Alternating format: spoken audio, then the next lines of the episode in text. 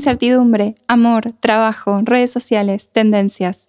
10 minutos para charlar sobre temas que nos importan, porque no, no somos tan raros y no, no estamos solos. Soy Flor Nieto y esto es Vida Millennial.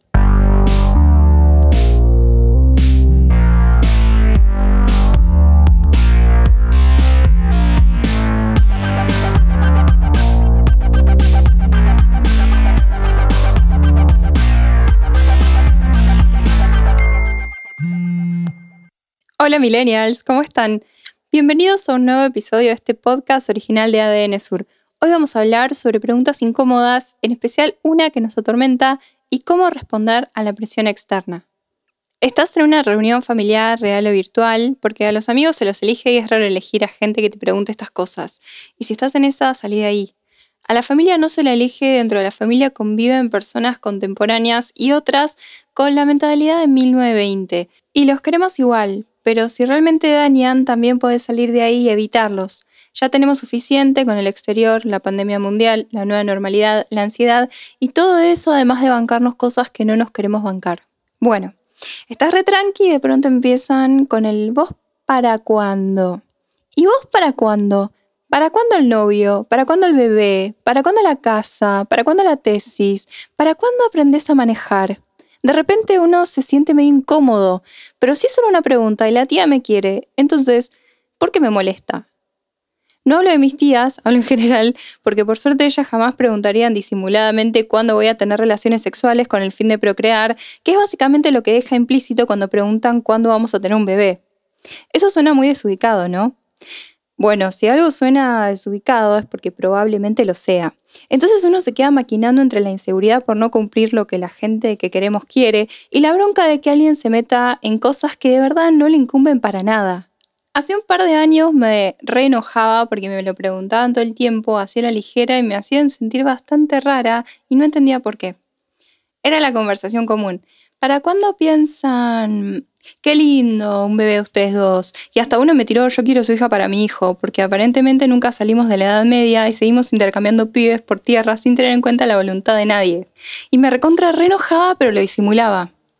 No creo que nadie lo hiciera con mala intención, pero sí me hacían sentir mal porque en vez de preguntarme cómo estaba lo que sea, me consultaban cuál receptáculo de pibes y que lo único que les importaba era cuándo iba a parir para su diversión.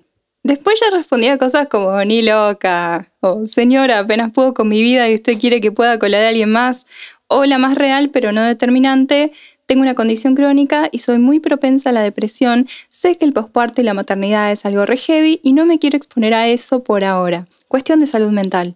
O estoy muy enfocada en mi carrera y por ahora no. Con el tiempo dejaron de preguntar. También la pregunta me hacía sentir atrapada, como si no tuviese alternativa y todos conocieran el siguiente paso de mi vida.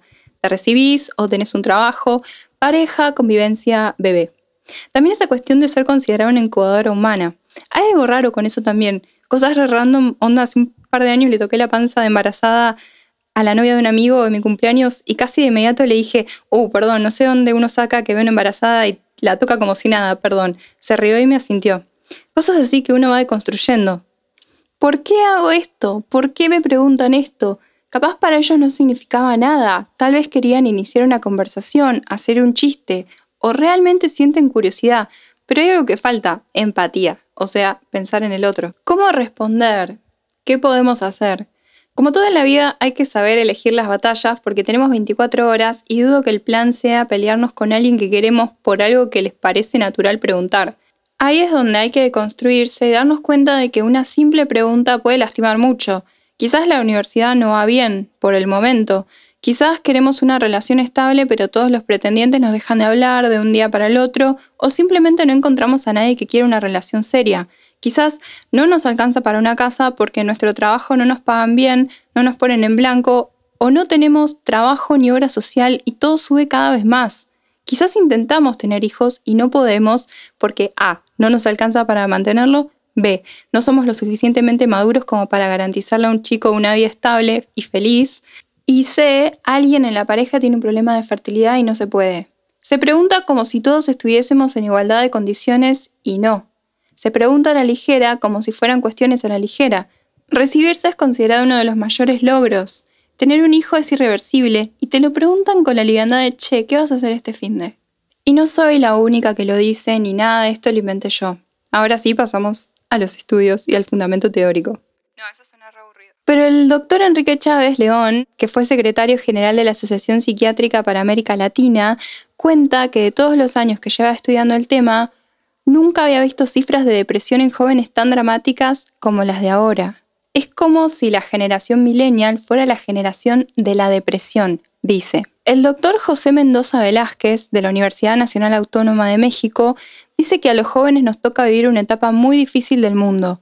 Sostiene que estamos expuestos a crisis con más frecuencia e inmersos en un sistema en el que los medios de comunicación bombardean con una cultura de sobrevaloración del éxito. Textual a los millennials les toca ver en todas partes mensajes que transmiten un constante todo lo puedes, consíguelo, pues la vida no es así de fácil. Al no conseguirlo todo, empiezan a frustrarse y a gastar cada vez más energía en intentar guardar sus equilibrios internos. Anne Helen Peterson, en una nota de BuzzFeed, porque no se puede poner más millennial que BuzzFeed, dice, para escribir el burnout millennial, que es el síndrome del quemado, hay que reconocer una multiplicidad de factores. Estamos muy endeudados, trabajando más horas y con más trabajos por menos paga, con menos seguridades, pero luchando por sostener los mismos estándares de vida que nuestros padres, operando en una precariedad psicológica y física, todo esto mientras nos dicen que si trabajamos más, la meritocracia prevalecerá y que amemos lo que hacemos. El filósofo surcoreano Byung-Chul Han, en su libro La sociedad del cansancio, sostiene que en la sociedad actual pasamos de la explotación a la autoexplotación. En una entrevista declaró, Ahora uno se explota a sí mismo y cree que está realizándose. Y agrega, se vive con la angustia de no hacer siempre todo lo que se puede. De este modo, si no se triunfa, es culpa de uno por no haber hecho lo suficiente.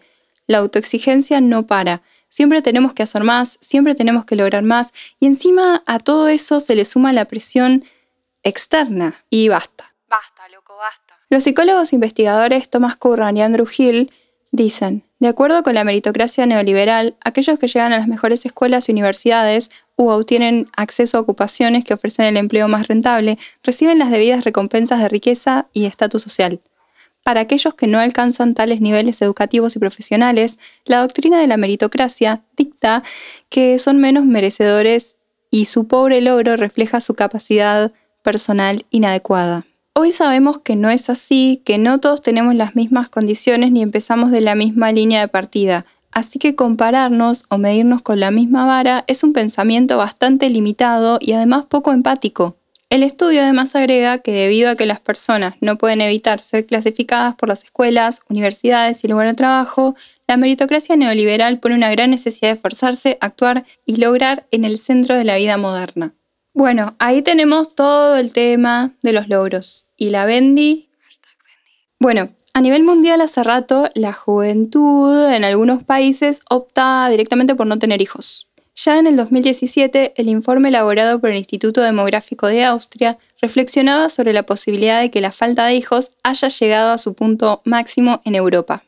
Eva Pauline Boyan y Thomas Sabotka, los autores de la investigación, señalan que la tendencia a no tener hijos en España depende de su economía y de su mercado de trabajo. Si los millennials tienen la posibilidad de conseguir trabajos más estables y desarrollar sus carreras, esto podría revertirse. Pero si en la próxima década y la siguiente se prolonga el desempleo y se siguen deteriorando los puestos de trabajo, es probable que presenciemos un aumento de la falta de hijos. El gobierno tendría que desarrollar políticas familiares. De hecho, esas políticas ya existen en Europa. Ni hablar del tema de ser mujer, tener hijos y trabajar. Eso ya es tarea de superhéroe porque el techo de cristal existe y a veces sentimos que tenemos que elegir. Cuestión de construirse y crear la realidad que queremos. Pero si podemos elegir, entonces es factible y totalmente razonable que contemplemos todas las posibilidades. Aunque probablemente dentro de unos años esté cambiando pañales y mis compañeras de secundario que fueron mamás jóvenes quizás estén en un crucero por el Mediterráneo, pero bueno, nada es absoluto y cada uno tiene su propio camino. Hace poco me dijeron, ¿no pensabas tener hijos? No se te vaya a pasar la hora, ¿eh? Antes me hubiese recalentado, o sea, ¿qué habla de lo que pasa en mis ovarios? O sea, ¿qué te importa? Pero respondí, y bueno, ¿qué se le va a hacer? Adoptaré. Cada uno va a su ritmo y hace su propia historia, así que la próxima vez que te pregunten, ¿Y vos para cuándo? ¿Para cuándo el novio? ¿Para cuándo el bebé? ¿Para cuándo la casa? ¿Para cuándo la tesis? Tenés varias opciones. A. Salir corriendo. B. Preguntarle, ¿en serio querés que te cuente? C. Retrucar y que no te pregunte nunca más nada. D. Explicarle cordialmente que no te copa mucho la pregunta y que te incomoda que ahonde tanto en tu vida. Simplemente no tomártelo personal, elegir tus batallas, hacer algún chiste y seguir con tu vida. Y F. Recomendarle este podcast. Tampoco tengas miedo en cortar lazos con gente que te hace sentir mal. La vida es demasiado corta y demasiado larga para que otros apuren tus procesos y tu tiempo. Si te gustó este podcast, seguilo. Si querés dejar algún comentario o proponer un tema, podés buscarme en www.adnsur.com.ar y en mis redes sociales. Muchas gracias por escuchar y hasta la próxima.